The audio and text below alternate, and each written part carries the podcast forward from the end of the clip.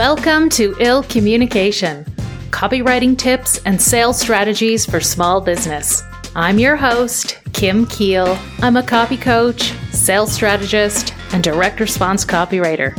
It's my mission to help women leaders and changemakers amplify their voices through copy. It's why I'm dishing out all the juicy tips, writing prompts, and sales formulas to help you generate more leads, book more calls, and get more high value clients on repeat. Sounds pretty good. It's time to ditch the overwhelm you might be feeling and find confidence in your copywriting so you can get your message out there and attract more soulmate clients. Let's get started.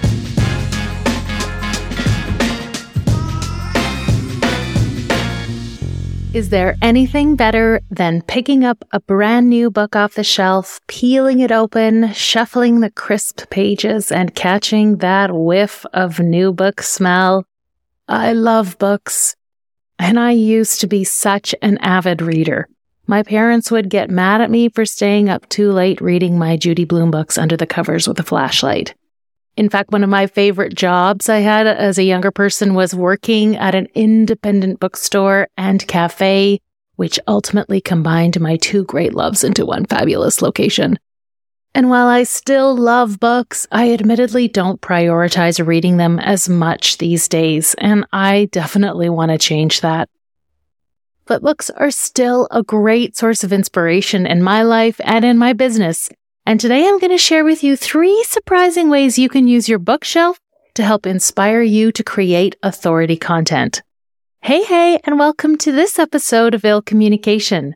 Today you're going to get three great tips to help you create content today or this week or next month. So make sure you listen to the full episode and save it so you can come back to it time and again. Now, here are three ways you can use books to create authority content. And when I say authority content, I mean content that delivers value and positions you as an authority in your space. It is an important kind of content to build know, like, and trust with your audience and your prospective clients. So the first tip is to use popular book titles to name or inspire a blog article, podcast episode, or a social post. This is actually a really great tip when you're feeling a little brain dead, out, tapped out of ideas about what to create for content. So go to your bookshelf, look at the titles on there, or open the bestseller book list online and get inspired by a title and create a post or content inspired by it. So here's what I mean. There is a very popular manifesting book called Think and Grow Rich. So you could create a post about Think and Grow Rich, the problems with most money manifestation programs, or Think and Grow Fit, or Think and Grow Your Business. Like you can use that title to inspire something. Another example, Seven Habits of Highly Effective Course Creators, or 50 Shades of Success How Sex Coaches Are Making Money in an Online World. The beautiful thing about book titles is that they aren't copyrighted, so you can use them word for word to name your articles, episodes, or events. So if you're stumped for a content idea, or you can't think of a good name for an event or a program, look to your bookshelf for inspiration. The second way you can use books to inspire authority content is to simply share a bunch of your favorite books. You could share a post about your favorite books about money or nutrition or building a business. Or you could even just share your favorite fiction books. Share this on social media or write a larger article to share on your blog or in an email. And it can be as simple as, Hey, these are some of the books I love. What books do you love? Or you could go into more detail about why you love each of them. You can take this content even further by tagging the authors in your posts who may then share or like your content. Or you could include Amazon affiliate links. So if anyone clicks a link to one of the books on your list, you might get a little commission fee. And it can be just as simple as sharing a little behind the scenes photo of you kicking back and reading a particular book.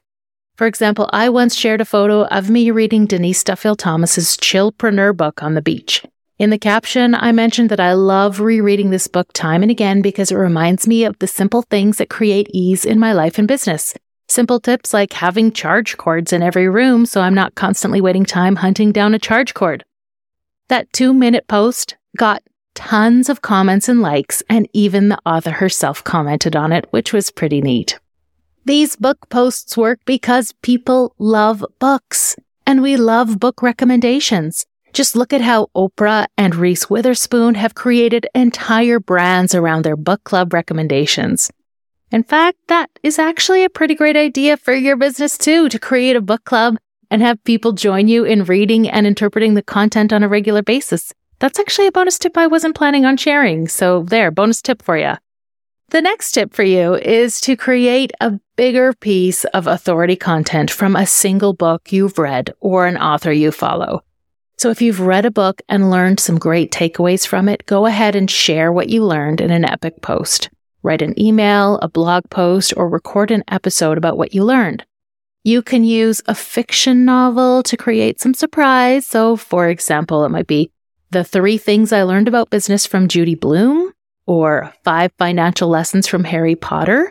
But you can also summarize the lessons you learned from a business, marketing, or nutrition book. So, for example, what I learned from Amy Porterfield's new book. These emails and articles work because they create curiosity and because humans are inherently a little lazy. So if you've done the work to read and interpret and pull out the important points for me, you have now saved me time. And these posts position you as an authority because you're demonstrating a commitment to ongoing professional development and because you connect the dots for me. You connect the lessons and insights from the book to your audience to give them some helpful takeaways. Of course, you're not plagiarizing here. You're summarizing what you learned and you're giving full credit to the author. So, my friend, these are the three novel ways your bookshelf can inspire you to create and share authority content. Once again, they are one, find a book title that gives you the inspiration for an article or a post. Two, share your favorite books or a What I'm Reading Today post. And three, summarize and share insights from a popular book or author that would create value for your audience and clients. And of course, that bonus tip to create your own book club. This could be books related to your business. So if you're a nutrition coach, maybe you have a cookbook club. Or if you're a financial coach, maybe you're reading books about business and money. Maybe I'll start a Judy Blume revival book club for all of us Gen Xers who want to go back through our old favorites again. Anyway, I would love for you to share your favorite books with me so please find posts about this episode on social media and add your book recommendations into the comments.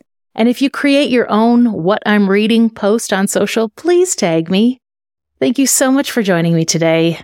Next week, I'm sharing one of my all time favorite authority boosting emails templates. So come back next week to get that one. I'll see you then. And that's a wrap on today's episode of Ill Communication. Hey, if you're picking up what I'm putting down, I would love if you would leave a rating and a review to let me know. And don't forget to follow the show so you never miss out on the tips, prompts, and strategies I share in every episode. They're designed to make you an ill communicator too. As always, you can check out all the links and resources from this episode on the webpage. Just head over to kimkiel.com slash podcast. I'll chat with you again next week.